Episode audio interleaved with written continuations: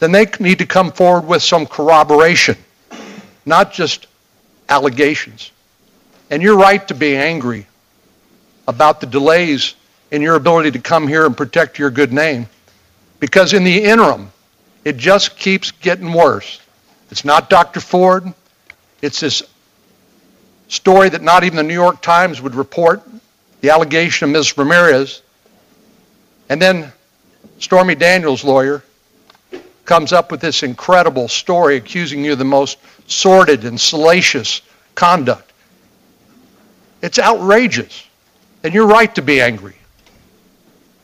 But this is your chance to tell your story, and I hope you have a chance to tell us everything you want to tell us. But the burden is not on you to disprove the allegations made. The burden under our system, when you accuse somebody of criminal conduct, is on the person making the accusation. Now, I understand we're not, this isn't a trial, like I said, but I just wanted to make sure that we understood.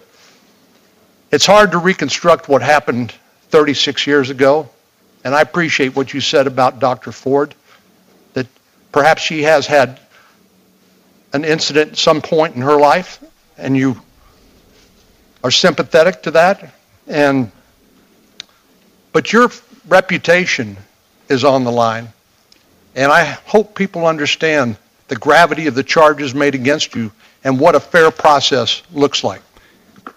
Senator Klobuchar. Amy Klobuchar Thank is you, Democrat Chairman. from Minnesota. Judge, um, we're talking here about decency, and, and you understand we have this constitutional duty to advise and consent.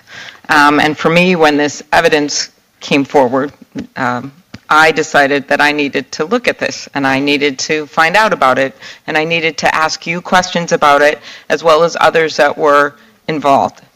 So again, I'm not going to take quite the same approach as my colleagues here and talk about Don McGahn or any of this.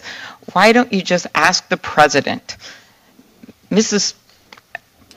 Dr. Ford can't do this. We clearly haven't been able to do this. But just ask the president to reopen the FBI investigation.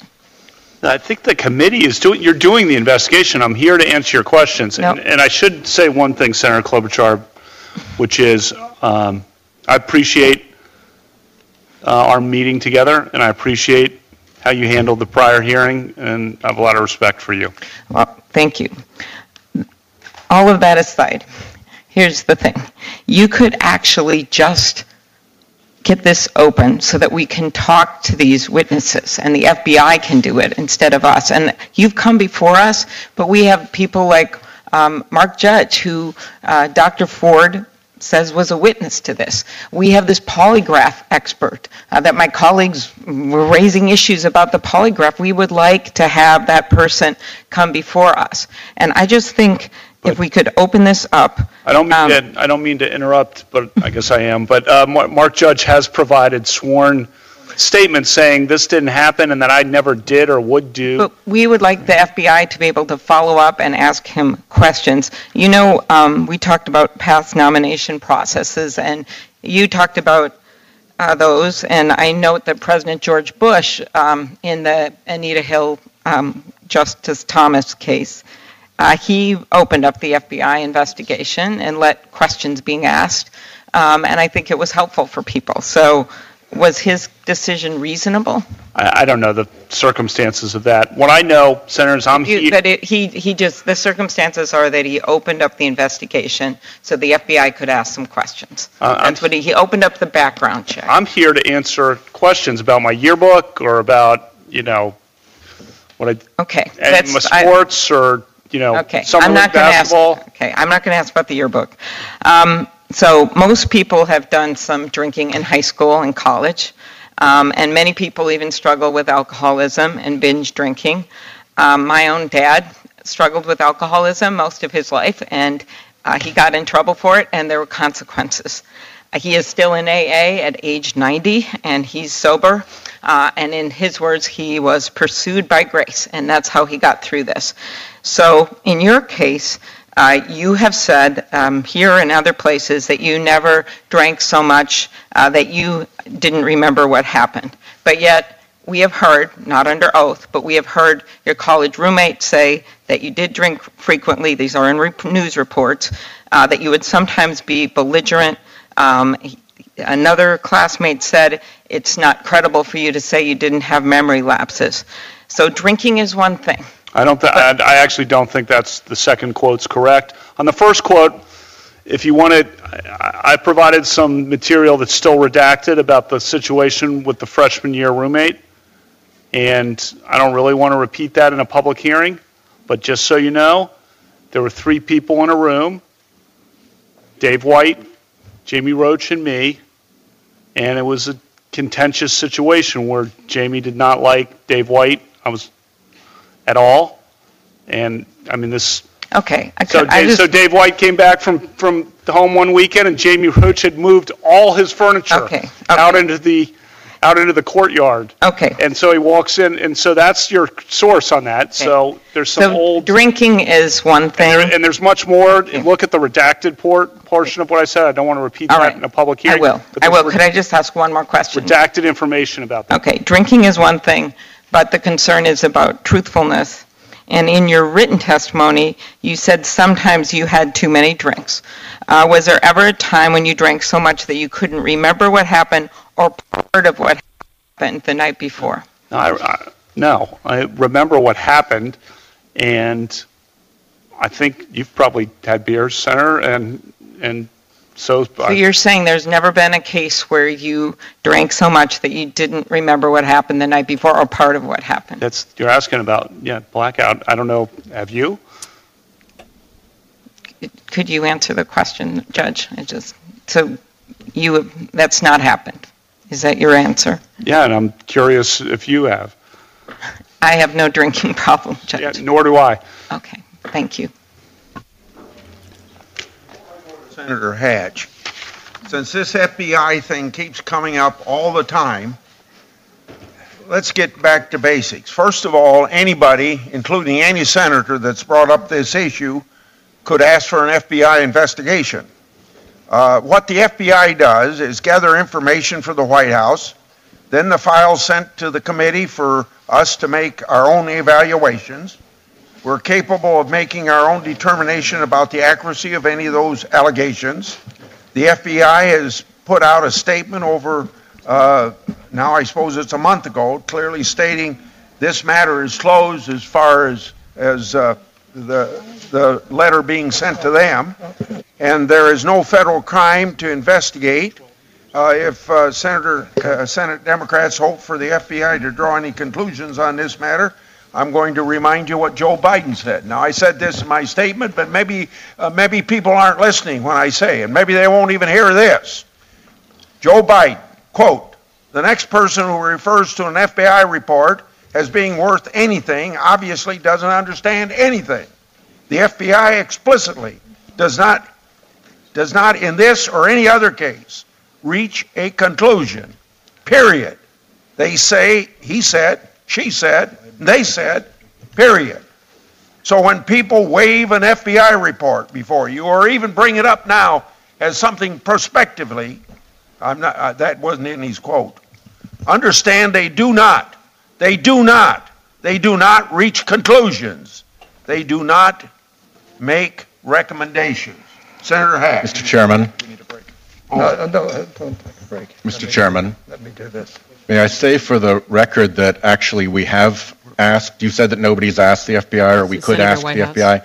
I actually have, I think others have, and I think that the issue is that part of what an FBI report does is to investigate and seek either corroborating or exculpatory evidence. It's not so much the conclusion that it draws as the breadth of the evidence that is sought out through the investigation and the difference between what somebody might say to an FBI agent when they're being examined, and for instance, Mr. Judge's letter signed by his lawyer sent in, it's, a, it's just a different thing.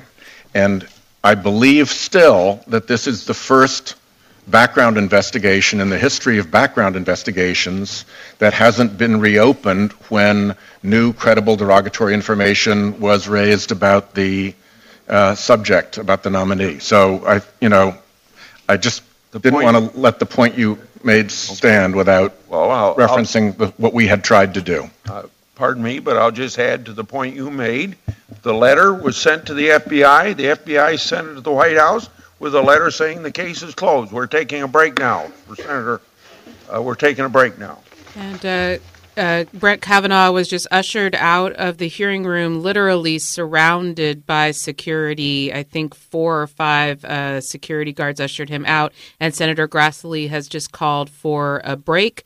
Um, we are providing you, this is Pacifica. I'm Antonia Juhasz. We're providing live coverage with Mitch Jeserich of the Senate Judiciary Committee hearing, and that was Brett Kavanaugh again in some fiery uh, back and forth testimony with both Republicans and Democrats, but of course the most combative testimony from Lindsey Graham.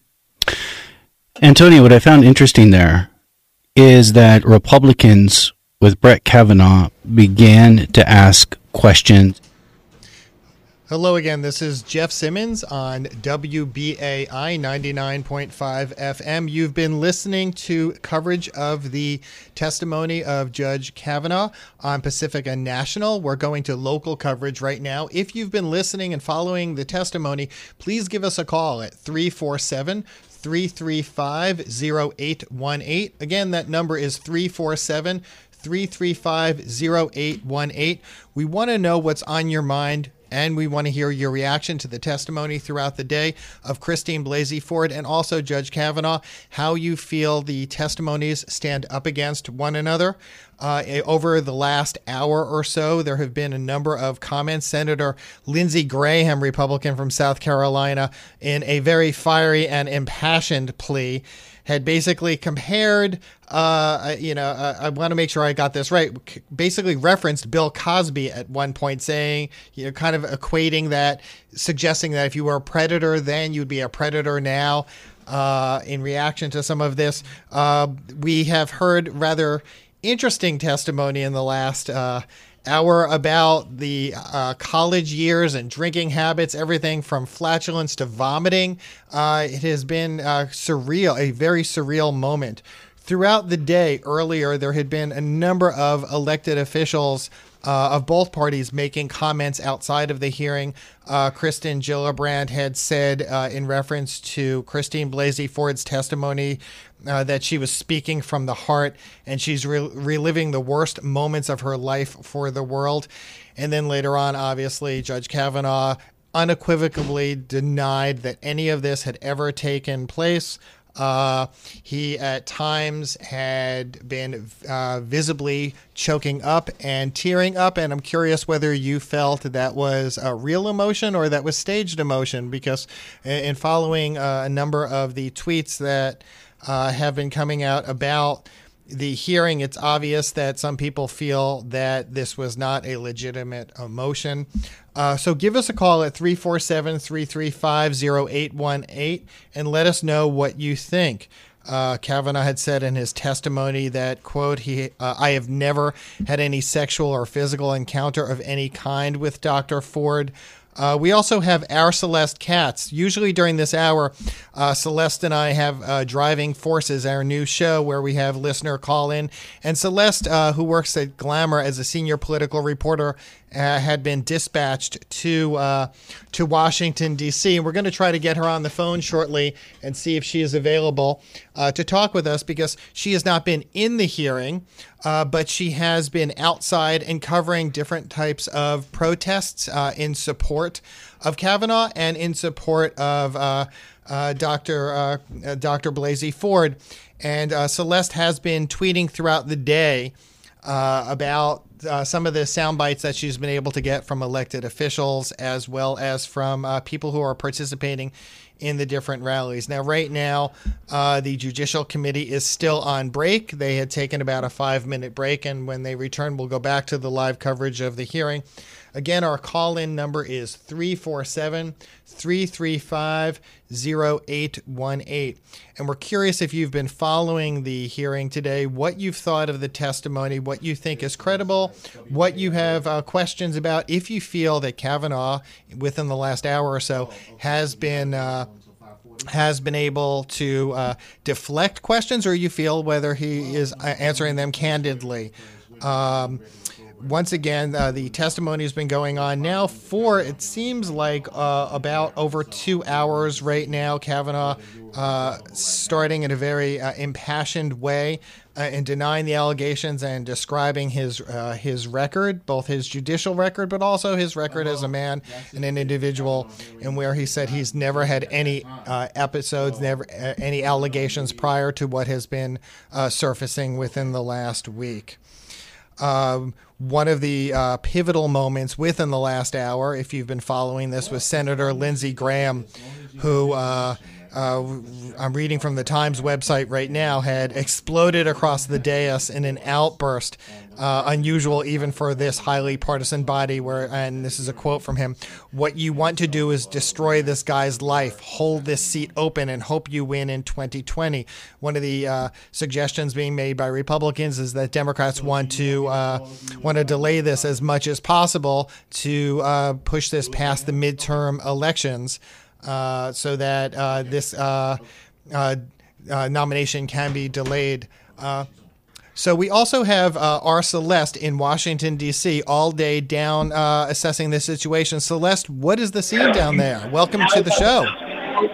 Hey, thank you, thank you so much for having me on. I hope you can hear me. It's a little, uh, it's a little noisy. I was trying to find a place to actually do some of some of my reporting here to write it all down. But uh, yeah, it's been a very busy day, very dramatic day here in Washington. Um, obviously, you have uh, not only what's going on within the hearing rooms uh, at the confirmation hearings themselves, but you have uh, people here in support of and uh, opposed to Judge Kavanaugh, and they are both being quite vocal about their position. So you have a very interesting, uh, interesting juxtaposition there uh, of two, uh, two, two competing forces, I guess you could say. So, uh, I, uh, in following your Twitter feed, uh, I noticed that you had also gotten some sound from different elected officials. Uh, tell us, our listeners, a little of who you've heard from.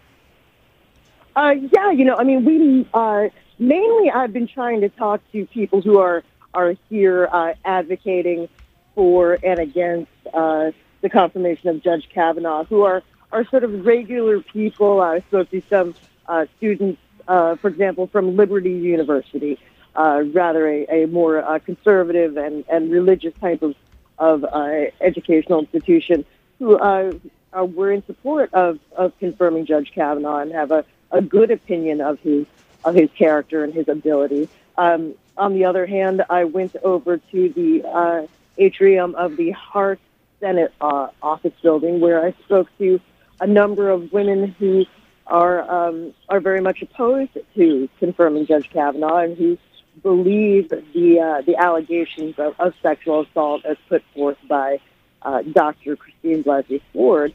Uh, one of the women I spoke to uh, in terms of elected officials there, for example, uh, was I did have some time to speak with Senator Elizabeth Warren, Democrat of Massachusetts, who uh, really seemed to be, um, amongst other things, we might say, of frustrated with the pace at which uh, the Republicans, uh, the Republicans who are in control of the Senate Judiciary Committee want to get this uh, want to get this process going. As um, it, unless something has changed uh, within the last few minutes, you would know better than me. I'm literally running around here in a in a rainstorm in Washington, but uh, you know, the initial reports were that the Judiciary Committee could make its recommendation to the full Senate as soon as tomorrow.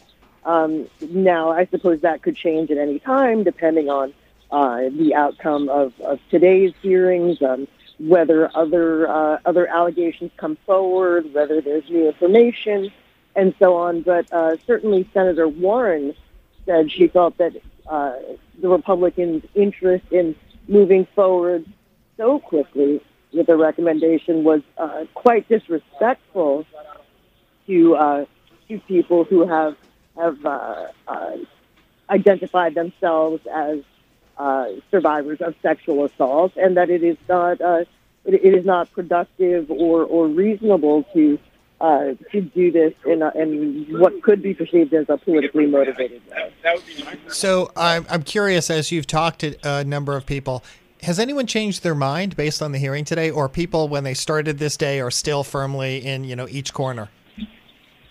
I I have not so far uh, run into anybody who has uh, uh, who has changed their mind. Now, so again, there may be some people on the fence, and frankly, there may be some people, uh, you know, just looking around. You know, the uh, the business of Washington is government, and government continues to function. People are are going about uh, are going about their days. Uh, you know, businesses here are are open. People are are uh, buying their lunch. We're starting to see some rush hour traffic.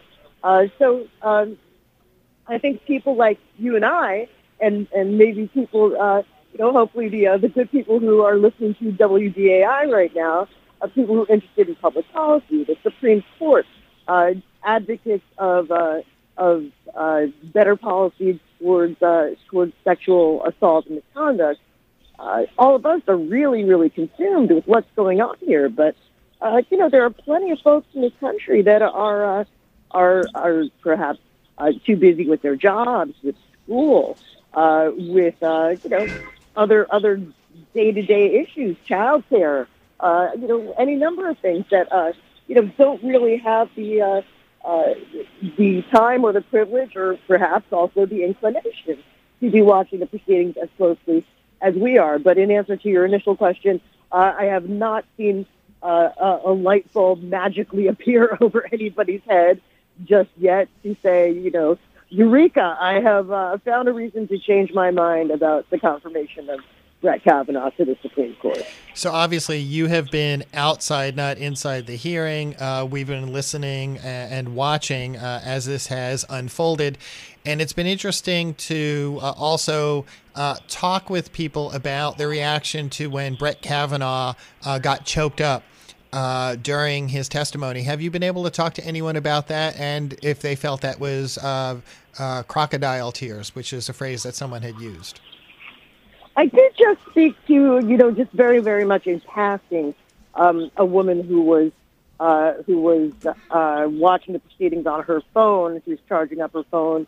You know, had just uh, popped into uh, to get a little juice for the uh, for the phone there, and uh, she didn't describe him as being choked up. She described him as being more uh, sort of angry and flustered and um, she mentioned something again you you might uh, know better from seeing and hearing the feed continuously, but you know, uh, pausing a lot to to uh, drink some water. You know, did not seem to be, from her description anyway, terribly composed. Um, and I have seen some descriptions of him. Uh, you know, I don't want to characterize it since I was not in the room with him, nor was I watching the feed, but uh, varying from uh, very angry to very defensive to to very passionate about defending his integrity and to to denying these uh, these rather graphic and uh, uh, unpleasant accusations that have been lodged against him. So again, it's really you know I, I talked to another fellow. I said, you know, how's it going in terms of hearing? And he said, well, you know, it depends on who you ask. And I think that uh, that guy summed it up pretty well. I, you know, whether whether this thing is going well or poorly for either side very much depends on who you ask. And I'm curious if anyone had weighed in on the decision by the Republican members of the uh, of the panel to have uh, the line of questioning uh, for uh, Christine against uh, to Christine Blasey Ford come from one individual, from an attorney, uh, versus from the individual members. Any any reaction to that? There is, you know, generally, again, I mean, I think that that there are a lot of people who were upset with a lot of this process. Uh, certainly, um, uh, Dr. Ford's attorneys had asked for certain uh, provisions, uh, certain procedures to be uh, to be observed. I don't think they got all of what they wanted. Um, but uh, and, and for example, uh, she, you know, she made her presentation. She was questioned, and then Judge Kavanaugh was able to make his statement and was questioned. Um, you know, if this were a court case, frankly, that that would be different. Uh, if there was an accusation, you would hear from one person. Uh, the defendant would have a chance to make a statement, uh, and you know there would be cross-examination and so on. This is not a criminal proceeding.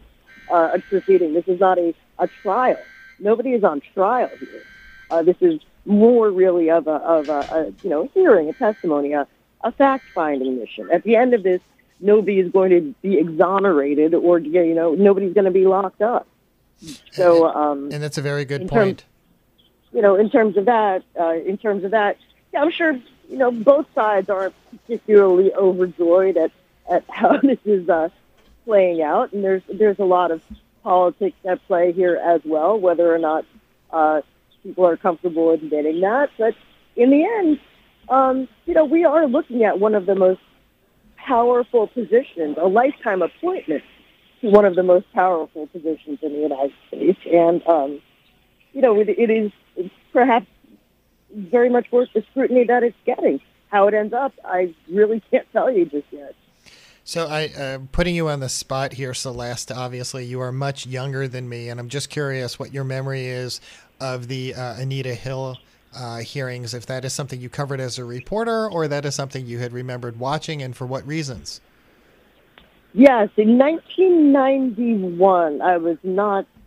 Uh, I had not uh, begun my my professional reporting career. That came a little bit later on. Pardon me. I certainly remember, uh, you know, knowing the name Anita Hill. I think that I had a, you know, an association with it of of, of controversy. I'm not sure that I I fully understood, you know, the scope of how important that would become uh, in American history, or or how much of a turning point it would become. Although we didn't necessarily know it at the time, um, in terms of how women were viewed, um, in terms of making uh, uh, in, in terms of making accusations of, of sexual harassment, particularly against people in uh, places of great power and in positions who have even greater power. Um, so uh, I do remember Anita Hill, and I have thought certainly much more about it. Uh, recently, I wrote a piece about uh, whether Dr. Ford's experience would be uh, much different than Professor Hill's was uh, back at that time. And uh, in some cases, that's, that's very much true. Uh, and perhaps in other cases, uh, times haven't changed quite as quite as much as, as uh, you might have expected.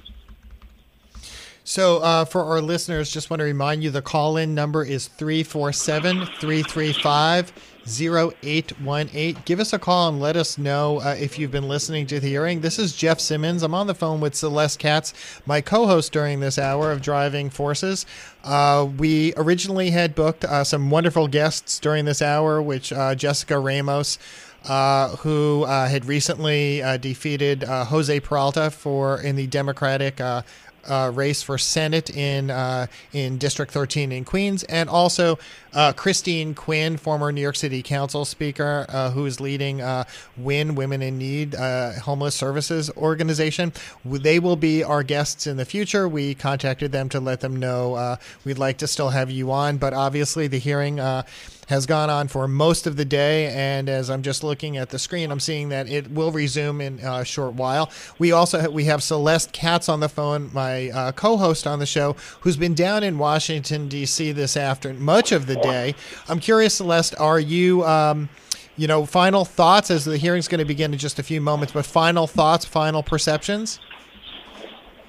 I think that uh, I- I think that one of the questions that I'm asking and um, working on on investigating this a little bit further is uh, what again, as we talked about Anita Hill before. You know, pardon me. What are going to be the, the sort of long term uh, or long term ramifications of what we are seeing today beyond just this particular nominee, um, this particular person who is uh, making allegations of, of sexual misconduct? Uh, I mean, will we see a change in the way uh, Supreme Court nominees are are selected, vetted? Will we see a change in the way uh, people are treated when they come forward with allegations or with disclosures of uh, uh, of having experienced sexual assault or harassment or any form And of Celeste- misconduct? And that could apply. And Yes. Celeste, we're going to go back to the live coverage right now. Okay. So thank you so much for taking our call today. My did the last pleasure. Thanks, Jeff. Good luck. and then I responded by asking her a question, and I didn't, sorry I did that. This is a tough process. I'm sorry about that. I appreciate that. I, I would like to add, when you have a parent that's alcoholic, uh, you're pretty careful about drinking. And, um, and the second thing is I was truly just trying to get to the bottom of the facts and the evidence, and I, again, believe we do that by opening up the FBI investigation, and I would call it a background check instead of investigation. Thank you. Appreciate that. Senator Hatch.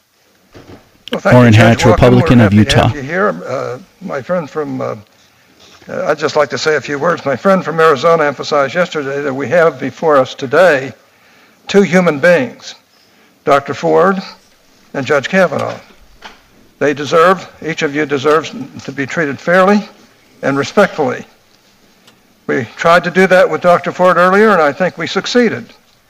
It's important that we treat Judge Kavanaugh fairly now.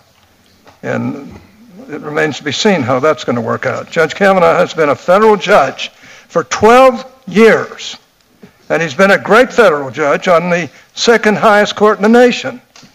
He's earned a reputation for fairness and decency. His clerks love him. His students, he teaches in law school as well, his students love him. His colleagues love him.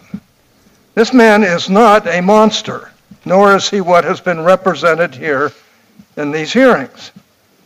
We're talking today about Judge Kavanaugh's conduct in high school. And even then, and as a freshman in college, I guess, as well. Serious allegations have been raised. If Judge Kavanaugh committed sexual assault, he should not serve on the Supreme Court. I think we'd all agree with that. But the circus atmosphere that has been created since my Democratic colleagues first leaked Dr. Ford's allegations to the media two weeks ago, after sitting on them for six weeks, I might add, has brought us the worst in our politics. It certainly has brought us no closer to the truth.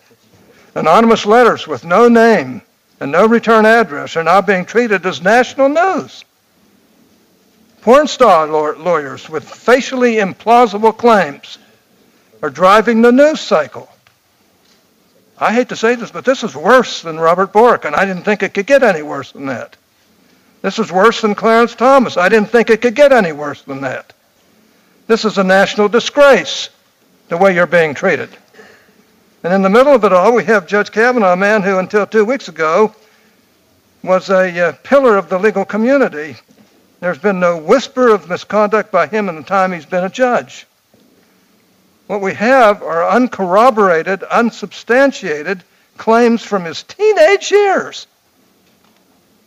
Claims that every alleged eyewitness has either denied or failed to corroborate. I do not mean to minimize the seriousness of the claims. Yeah, they've been serious claims, but the search for truth has to involve more than bare assertions. Like Dr. Ford, Judge Kavanaugh deserves fair treatment. He was an immature high schooler. So were we all. That he wrote or said stupid things sometimes does not make him a sexual predator. I understand the desire of my colleagues to tear down this man at any cost. I do understand it. But let's at least be fair and look at the facts or the absence thereof. Guilt by association is wrong. Immaturity does not equal criminality. That Judge Kavanaugh drank in high school or college does not make him guilty of every terrible thing that he's recently been accused of. A lifetime of respect and equal treatment ought to mean something when assessing allegations that are flatly inconsistent with the course of a person's entire adult life.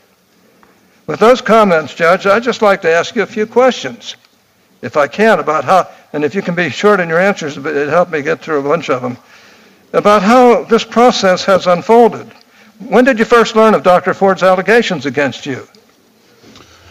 Uh, it was a week ago Sunday, one Washington Post story. Isn't that amazing? Did the ranking member raise these allegations in your one-on-one meeting with her last month? She did not. Did the ranking member raise them at your public hearing earlier this month? No. Did the ranking member raise them at the closed session that followed the public hearing? She was not there. Did the ranking member or any of her colleagues raise them in the 1,300 written questions that were submitted to you following the hearing? No. When was the first time that the ranking member or her staff asked you about these allegations? Uh, today. When did you first hear of Ms. Ramirez's allegations against you?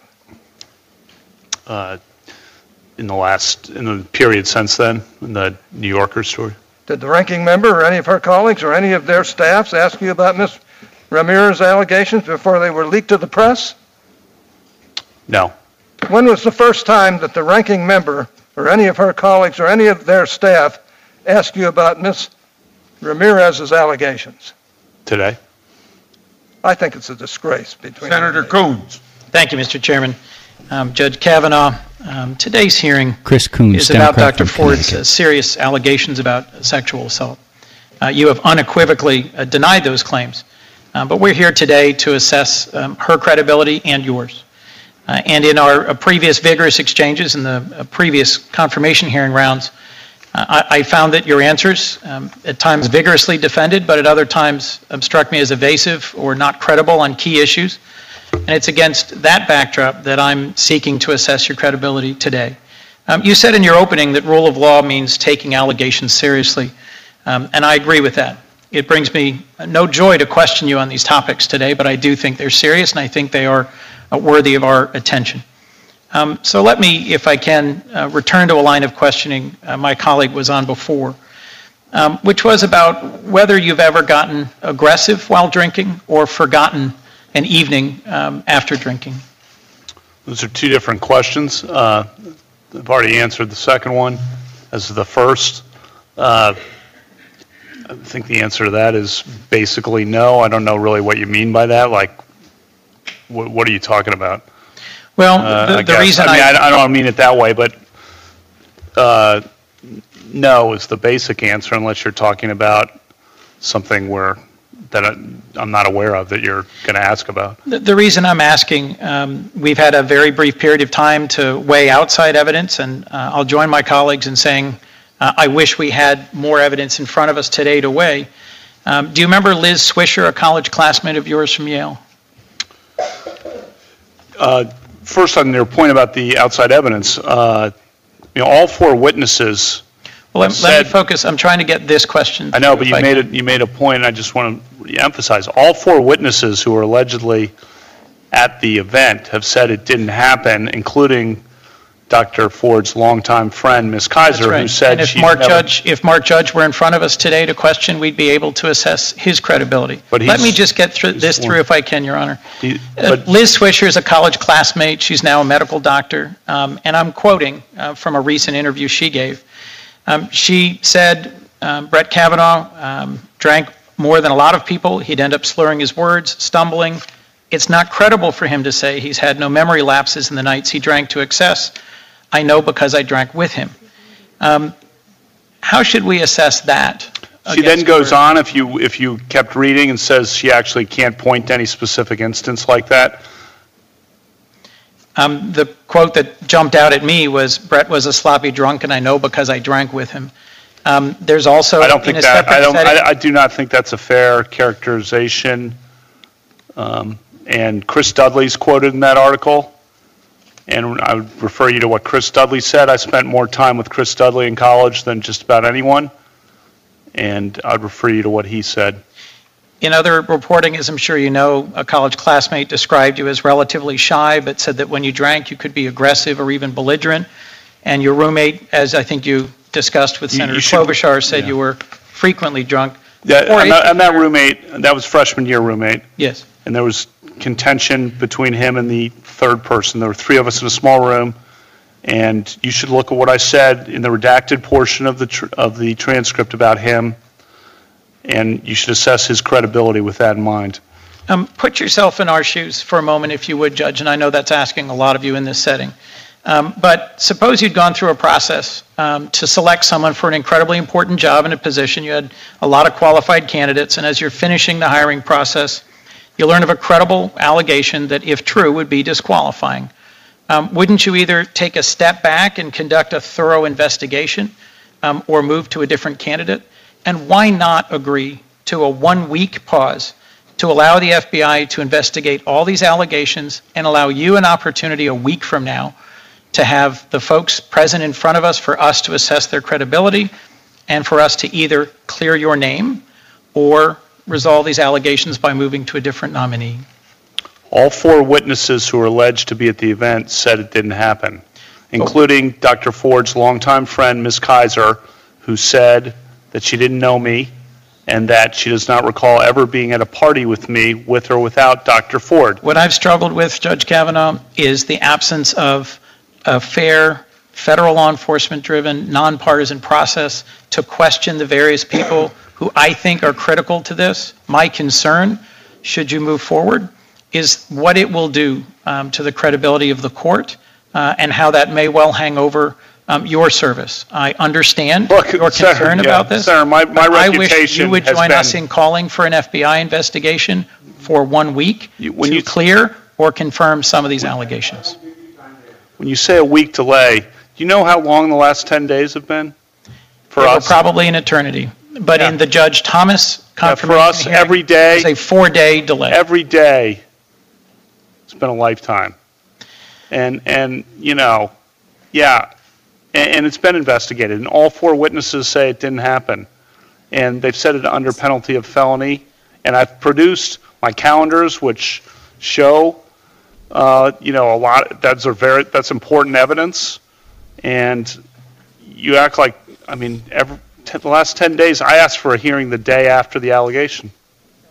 Uh, Before I call on Senator Lee, I want to emphasize something here, that, uh, talking about doing something without enough time. We had 45 days between July 30th and September the 13th, I believe it is, when we could have been investigating this. And in regard to this candidate, if you take the average of 65 to 70 days between the time that, that a person is announced by the president and the Senate votes on it, is about 65 to 70 days. And here we are at about 85 to 90 days. So there's plenty of time put in on this nomination, Senator Lee. Oh, no, wait a minute, I got one other thing I want to do. Everybody else has been putting letters in the, in the record. I have a letter here from 65 women who knew Judge Kavanaugh between the years 79 and 83, the years he attended Georgetown Prep High School. These women wrote to the committee because they know Judge Kavanaugh and they know that the allegations raised by Dr. Ford are completely, totally inconsistent with his character. These 65 women know him through social events and church. Many have remained close friends with him. Here's what they say, uh, partly quoting the letter. Quote, through the more than 35 years we've known him, Brett has stood out for his friendship, character, and integrity. He has always treated women with decency and respect. That was true in high school, and it remains true to this day. In closing, they wrote, Judge Kavanaugh, quote, has always been a good person. So without objection, I put it in the record. Senator Lee. Judge Kavanaugh, you've been cooperative at every Republican stage of this Lee of investigation, Utah. both your background investigation and the investigation conducted by this committee. Is that correct? That's correct, sir. It's also correct that you yourself do not control the FBI or when it conducts an investigation. You are a nominee. You're not tasked with the job of deciding who, when, whether, or how conducts an investigation. That, that's correct. But at every moment when either we or, or, or prior to the committee taking jurisdiction over it, the FBI has asked you questions, you've been attentive and you've been responsive. Isn't that right? That's correct. Throughout my career. I have colleagues today who have repeatedly asked for an FBI investigation. And there are some ironies in this. Ironies that, that uh, ascend at least two levels. In the first place, at least one of my colleagues, at least one of them, had access to this information many, many weeks before anyone else did. Had the ability, and I believe the moral duty and obligation, to report those facts to the FBI, at which point they could have and would have been investigated by the FBI. And that could have been handled in such a way that didn't turn this into a circus, one that has turned your life upside down and that of your family, and the life of Dr. Ford and her family upside down. I consider this most unfortunate, given that this was entirely within the control of at least one of my Democratic colleagues to do this. The second level of irony here is that while calling repeatedly for an investigation by the FBI, an investigation over which you have no ability to control, by the way, uh, an investigation you have no authority to call for, while calling for an investigation, we're in the middle of a conversation that involves questions to you. And so I ask my Democratic colleagues if you have questions for Judge Kavanaugh, ask him. He's right here. If that's really what you want is the truth, ask him questions right now. If you have questions of other witnesses, then for the love of all that is sacred and holy, participate in the committee investigations that have been going on, as you have not been participating, with the committee staff investigating the outside witnesses. If someone really were interested in the truth, this is what they would do. They would participate in the investigation, and when we have a committee investigation, a committee hearing with live witnesses, they would talk about that rather than something else they wish they were having in front of them. If what they want is a search for the truth, then now is their choice. If, on the other hand, what they want to do is delay this until after the election, which at least one of my colleagues on the Democratic side has acknowledged, then that might be what they would do. Finally, I want to point out that there is significant precedent from our former chairman of this committee, Chairman Joe Biden. During the Clarence Thomas hearings nearly three decades ago, Chairman Biden made some interesting observations about FBI reports and their role in this process. Here's what he said, quote, "The next person who refers to an FBI report as being worth anything obviously doesn't understand anything. The FBI explicitly does not, in this or any other case, reach a conclusion. Period. Period." Those are his dual periods, not mine. I continue the quote. The reason why we cannot rely on the FBI report, you would not like it if we did because it is inconclusive. So when people wave an FBI report before you, understand they do not. They do not. They do not reach conclusions. They do not make, as my friend points out more accurately, they do not make recommendations. In other words, the role of the FBI is to flag issues. Those issues have been flagged. Sadly, in this case, they were flagged not as they should have been, not in the timing in which they should have been and therefore they couldn't have been addressed in, in the manner that would have preserved a lot more dignity for you, for your family, and for Dr. Ford and her family. They were instead held out until the final moment. I consider that most unfortunate. And for that, on behalf of this committee, I extend to you my most profound sympathies and my most profound th- sympathies to Dr. Ford and her family as well. Mr. Chairman, uh, since we don't have enough slots for everyone, can I have the last minute of Senator Lee so that Senator Kennedy can be recognized? Judge, um, we did 38 hours in public with you. Did we have any private hearings with you? Uh, yes. Republican Uh, Ben was that a fun time for you? When people, when senators could ask questions that are awkward or uncomfortable about potential alcoholism, potential gambling addiction, credit card debt, uh, if your buddies floated you money to buy baseball tickets. Did you enjoy that time we spent in here late one night? Uh, I'm ha- always happy to cooperate with the committee. That's charitable. Um, were you ever asked about any sexual allegations when we had that time in here with you alone? No. Did the ranking member already have these allegations for, I guess this would have been September 6 or 7?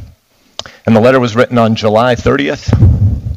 A, uh, a recommendation was made by the ranking member or her staff to uh, Dr. Ford. And by the way, I think Dr. Ford is a victim, and I think she's been through hell, and I'm very sympathetic to her. Um, but did the ranking member's staff, did we hear today, make a recommendation to hire a lawyer, and she knew all of that? And yet we had a hearing here with you, and none of these things were asked. But then once the process was closed, once the FBI investigation was closed, once we were done meeting in public and in private, then this was sprung on you. I just want to make sure I have the, the dates correct, right? Because we got 35 plus days from all the time that this evidence was in the hands. Recommendations were made to an outside lawyer. You could have handled all this. We could have had this conversation in private in a way that didn't not only do crap to his family, but do all. I yield my time. Trying to see if he could do math about 35 days. That was a little bit of a question. Thank you. Thanks, Mr. Chairman. Uh, Good Democrat afternoon. Richard Judge Blumenthal. Kavanaugh. Uh, As a federal judge, you're aware of the jury instruction, falsus in, in unibus, falsus in omnibus, are you not? You're aware of that jury instruction? Yeah, I I am. You know what it means? You can translate it for me, Senator. You can do it better than I can. False in one thing, false in everything, meaning in jury instructions that we, some of us as prosecutors have heard many times, is told a jury that they can disbelieve a witness if they find him to be false in one thing. So the core of why we're here today really is credibility. Uh, Let me talk. The core of why we're here is an allegation for which the four witnesses present have all said it didn't happen. Let me ask you about Renate Dolphin, who lives in Connecticut. She thought these yearbook statements were, quote, horrible, hurtful, and simply untrue, end quote, because Renata alumni clearly implied some boast of sexual conquest. And that's the reason that you apologized to her, correct? Uh, That's false, speaking uh, about the the yearbook, and she, she said she and I never had any sexual interaction. So your But- question, your question is false, and I've uh, addressed that in the opening statement. And so your question is based on a false premise and really does great harm to her. I don't know why you're bringing this up, frankly. Doing great harm to her by even bringing her name up here is really unfortunate. Well, calling someone an alumnus in that way Well, was implying what you're implying about by a number of your football friends at the time as boasting of sexual conquest. That- that- That's the reason that I'm bringing it up. And Yeah, no, it's false. You're implying that. Look what you're bringing up right now about her. Look what you're doing. Chairman, I ask that Don't these interruptions name not up. be subtracted from my time. Yeah, ask your question and then let, She's a great person. She's always been a great person. We never had any sexual interaction. By bringing this up, you're just, just dragging her through the mud. It's just unnecessary. Thank you, Mr. Chairman. Uh, You've made reference, Judge, to a sworn statement, I believe, by Mark Judge to the committee. Is that correct? I ma- made reference to what Mark Judge's uh, lawyer sent to the committee. Yeah, it's not a sworn statement, is it? Or, uh, Under penalty of felony. Well, it's a statement signed by his lawyer, Barbara Van Gelder. It is six cursory and conclusory sentences. Are you saying that that is a substitute for an investigation eh, by the FBI? Or some interview by the FBI under oath? Under penalty of felony, he said that this kind of event didn't happen and that I never did or would have done something like that. As a And- federal judge, you always want the best evidence, don't you? Senator, he has said, and all the witnesses present, look at Ms. Keyser's statement. She's, she's Let me, let me move on to another topic.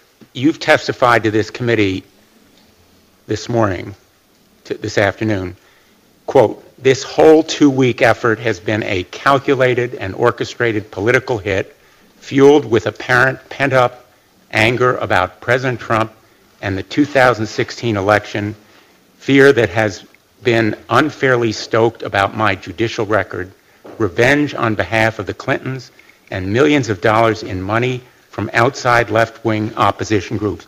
Is it your testimony that the motivation of the courageous woman who sat where you did just a short time ago was revenge on behalf of a left-wing conspiracy or the Clintons? Senator, I said in my opening statement that she preferred confidentiality, and her confidentiality was, was destroyed by the actions of this committee. Let me ask you this. In a speech that you gave at Yale, you, eh, you described, quote, falling out of the bus onto the front steps of the Yale Law School at 4:45 a.m. I wasn't, And I wasn't describing me. I organized, to- Senator, Senator, let me finish here, please. I organized a uh, third-year end-of-school party for 30 of my classmates to rent a bus to go to Fenway Park in Boston, which was about a three-hour trip. I bought all the tickets. You and I have discussed that before. Uh, I bought all the baseball tickets. I rented the bus. I organized the whole trip. We went to Fenway Park. Roger Pitt- Clemens was pitching for the Red Sox. We had a great time. George Brett was playing third base for the Royals. Actually, he was playing left field that night. And he and we went to the game and got back, and then we went out. It was a great night of friendship. I apologize for interrupting, Judge, but I need to finish the quote before I ask you the question. I wasn't The quote talking about me. ends, Okay, well, the uh, quote ends that you tried to, quote, piece things back together, end quote, to recall what happened that night. Meaning, I know what happened. Well, you, uh, Judge, let it, let- uh, will you quickly answer your question, and then I'm going to let him answer. I know what I know what happened that night. I'll night. finish asking my question. Please, go ahead, Your but Honor. do it quickly. Doesn't that imply to you that you had to piece things back together? You had to ask others what happened that night? No, it, Okay, you, you take your time now and answer the question. Yeah. Then Senator Uh, Definitely not. I know exactly what happened that night. It was a great night of fun. I was so happy that it was great camaraderie. Everyone looks back fondly on the trip to Fenway Park. And then we went out together, a group of classmates, and I know exactly what happened the whole night, and I'm happy. Judge, do you, be- do you believe Anita Hill? Senator, Senator Crapo. Senator Crapo. Senator Crapo. Thank you, Mr. Chairman. And uh, Judge Matt Kavanaugh, Crapo, uh, Republican first, I of want to get into this whole question that's been bandied back and forth here almost endlessly today about uh, the FBI investigation process. Um, Because I think it's, I- I want to follow up a little bit on what Senator Lee and Senator Sasse have referenced. Um, There's been a lot of talk here about we need an FBI investigation. Uh, In these processes, which you've been through a number of times now, when the FBI does a background check with regard to a nomination, uh, could you quickly describe that for us? What does the FBI do? The FBI gathers statements from people who have information. They don't resolve credibility. They gather the information, and the credibility determination is made by the ultimate fact finder, which in this case is the United States Senate. The committee, of course, here has gathered uh, evidence. And the FBI then gives that uh, report to the White House, if I understand it, and the White House then transfers it to the Senate. Is that the the That's my understanding, yes. control? And as you indicated, it does not do, and it's been said many times here today, the FBI does not make judgments. It gives the Senate committee information. At that point in time, uh, if I understand the process correctly, the Senate, the United States Senate Judiciary Committee has legal authorities. If it receives information in an FBI report that it wants to further investigate, the Senate has legal authority to conduct further investigation. Is that correct? That's my understanding. And that is what has been referenced here many times about how some of these witnesses that were identified in the very late information that we received have made statements that are under penalty of felony. That's a felony for lying to the Senate Judiciary Committee. And as I understand it, what happens is the Senate Judiciary Committee, which has authority under law to conduct those kinds of investigations, follows up on the FBI reports to finish out the investigation that it wants with regard to any information that it receives that needs further investigation. Is that your understanding of the process? That's my understanding, Senator. Now, in this case, there's been a lot of talk here today, and if I have time, I'll get into it. It looks like I'll run out of time. But in this case, there's a lot of concern by many that there was not so much an interest in an FBI investigation as there was in delay. I'm not going to get to that unless I have time. I want to talk about what happened in the Senate committee's investigation.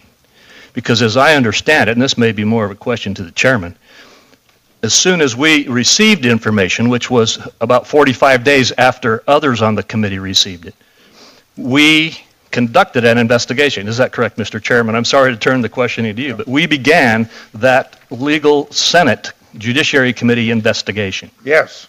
And that investigation involved our fully lawfully uh, enabled investigators to conduct an investigation. And if I understand it correctly, the Democratic members of the committee refused to participate in that investigation. Yes. And so we have conducted the investigation, the very kinds of things that my colleagues on the other side are asking that we tell the FBI to do. This committee has the authority to do it, and this committee